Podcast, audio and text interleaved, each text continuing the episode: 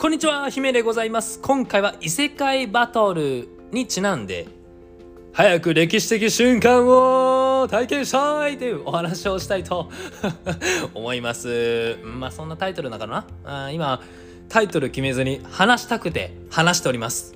異世界バトルっていうのは一言で言うと NFT ゲームのことです。はいまあねここまで聞いてもう興味ない方まあぜひぜひ最後まで聞いていただきたい。ぜひね聞いてほしいなと思います。これが歴史的瞬間を迎えるかもしれないというスーパー個人的に超ワクワクウキウキな期待をしているプロジェクトの一つでございます。このゲームの面白いところっていうのはリアリティがあるところだそうです。僕はまだ体験してないのでわからないんですけどリアリティがあるそうです。どういうことかと言いますとまず最初に最低3体のキャラクターを集めますと、うん、集めて集めた後にアイテムを取るんですよね。これだと普通のゲームだと思います。そっからこっからねこっから面白いのがその集めたアイテムをみんなで奪い合うんです。奪い合うっていうことは自分が相手のアイテムを奪うこともできますし相手から相手も奪われるかもしれないっていうこのスリリングな体験ができるそうなんですよね。なんでこれができるのかというとデジタルな世界でも数量を限定することができるからなんです。これまでだったら、うんまあ、勝手にねコピーして複製してそしてもう自分のようにね自分のもののように保存をするってことができてました。ところがこの NFT ゲームっていうのは本当に世界で5個しかない剣ですってこう限定できます数量だからこそ5個あるうちの1つをあああの人が持ってるぞみんな奪え みたいな。そんな感じなのかな。うわーやばいやばいくるくるくるやばい奪われる奪われるみんなみんなやばいやばいやばいやばいあーみたいな。うるさくてごめんなさい。なんかそんな感じだと思います。これ多分僕の熱量から分かるようにリアリティありますよね。デジタルの世界なのに。そんな感じです。これが面白いですね。であともう一つ個人的にいいなって思うのがお金を稼ぐことを目的に運営さんは作られていないということです。否定です。not 運営さんはゲームを楽しんでいただきたいと。その上でお金を稼げたら、まあ、よりいいよねっていうスタンス。そこが僕いいなぁと本当魅了されました。いろいろこれまで NFT ゲーム、まあ、ちょこちょこちょこちょこ触っていってお金を主軸にゲームしたことがあるんですよ普通に。それはねお金稼ぎたくてゲームやるんですよね。やったお金稼げる。ゲームやったらお金稼げるっていう、うん、それはもう僕は間違ってないと思うんですよね。うん。ででねこれねまあ楽しいんですけどだんだんだんだん頑張ってやっているとゲームが作業化されている感覚は正直ありました。目の前にこうタスクがあってそれを日々普通にこなす淡々よしそしてお金ゲット。うん。別に楽しくなかったわけではないんですけどどこか心のウキウキワクワクっていうのが薄れていたなと思います。ですがこの異世界バトルっていうのはお金を稼ぐことを目的ではなくてゲームを楽しんでいただきたいという考え方なのでそのゲームを楽しくする、うん、戦略というかうん、もうねこうやって多分いろいろ考えてらっしゃると思っております。うんもうぜひね早く体験したいななんて。思っております。で7月の22か23だったのかな？22かな、えー、ごめんなさい間違ってたら日付が多分その辺だと思うんですけどテストネットってあのまあテスト版がリリースされます。これは本番ではないです。まだテストです。テストなんですけどそのフェーズ1の問題初期中の初期中の初期中の初期。みたいなところを触れるんですよね。今キャラクター3体以上持っている方限定です。で僕は最低の最あの最低3体必要なところの3体は持っているのでそれを遊ぶことができると思います。うん。いやだからねもうこれがね歴史的瞬間だと思うんですよ。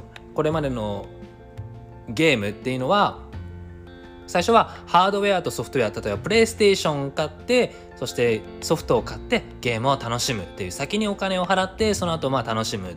そこから今は無料でまずアプリをダウンロードしてそしてどんどんどんどん後から課金をしていくっていうタイプですよね。でこっからは Play to Earn って言ってまあゲームでお金を稼げますよっていうんですけれども異世界バトルはそこをお金を主軸ではなくてゲームをめちゃくちゃ楽しんでっていう。 funny funny funny。enjoy enjoy というそこなのでもうねこっから歴史ゲームの歴史 NFT の歴史っていうのはどんどんどんどん変わっていくんだろうなと思います。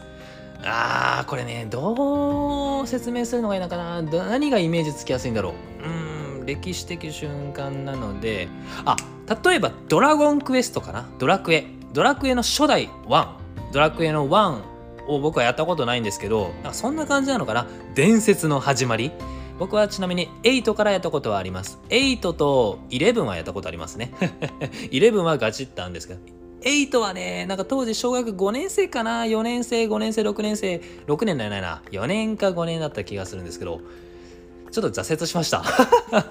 難しかったな。僕はね、僕はなんか難しかったんです。まあいいや。まあだから8からやったことある人間からするとやっぱ初代のドラクエっていうのはレジェンド伝説なんですよね。そんな感じでこの異世界バトルのまずテスト版のフェーズ1のもう初期中の初期を触ることによって本番リリースされました。でどんどん5年後10年後20年後、ね、いろいろこうゲームやっていく中で実はテスト版やったことありますとかなるとおおってなりそうじゃないですか。そこがすごく魅力的だなと思います。で僕の今のこの配信のアイコン今異世界バトルの絵にしてるんですよね。でこれご覧になった方は分かると思うんですけどドット絵です。ドット絵。なのでちょっと一昔前に戻るのかなっていう印象はありますよね。うんこれはね多分今のブロックチェーンの技術とそのグラフィック絵をきれいにするっていうのをまあいろいろ考えた結果多分まずはブロックチェーンをこう紐付けていくっていうそこを多分主軸に置かれているのかなと思います。なので今は多分難しいのかなどうなのかちょっと僕もそこまで詳しくはないので、まあ、よくは推測なんですけど難しいのかなと思います。ところがこれから技術がどんどんどんどん進歩していくにつれてよりグラフィックな映像綺麗な今の 3D の感じになっていってメタバース VR、AR がどんどん我々の生活にもし浸透していったら本当にこのリアル世界と侵食？侵食？えっ、ー、と遜色ない感じで本当にねもうなんだろうこう眼鏡ピッみたいなかけてそう世界中の人とこうアイテム奪い合うとかね。うわーあの人持ってるぞみんな行くぞうえー奪えーみたいな。やばいみんな来た奪われる。やばいやばいやばい。もう防御防御。うわーうわうわ うるさくて本当にごめんなさい。クレーム来そうだな、これ。え、クレーム、あの、変な書き込みはだけはしないでいただきたいなと思います。だから、すごく楽しそうだなと思いませんか？僕はめちゃくちゃ思うんですよね。あだからね、もう異世界バトルはすごくワクワクしているプロジェクトの一つでございます。まあ、ぜひ、えっ、ー、と、7月13日の確かお昼12時30分だったかな、それまでにキャラクター3体以上をご購入されるとテストネットは遊べるそうです。まあ、なので気になる方はぜひ13日のお昼までに集められてみてはいかがでしょうか。で僕も、えーと、テストネットの遊び方のブログを作ってた作ったのでまだ未完成かな。まあなんかもう今の段階で、えっ、ー、と出したいと思います。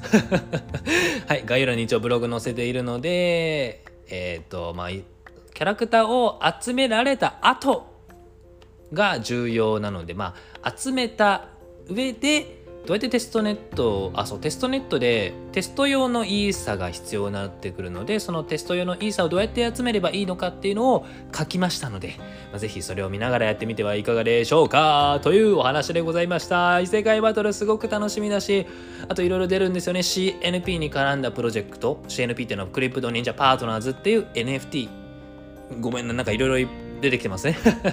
ごちゃごちゃしてるような気がするんですけど、まあ CNPJ とか VLCL、CNP とか、まあ、いろいろ出てくるのでね、もう僕のウキウキワクワクのこの学習欲が止まらない。ウキウキワクワクだ。こういうことにお金と時間を突っ込んでいきたいなと思いますので気になる方は是非一緒に楽しく過ごしていきましょう。はいありがとうございました。また次回のラジオでお会いいたしましょう。またね。バイバイ。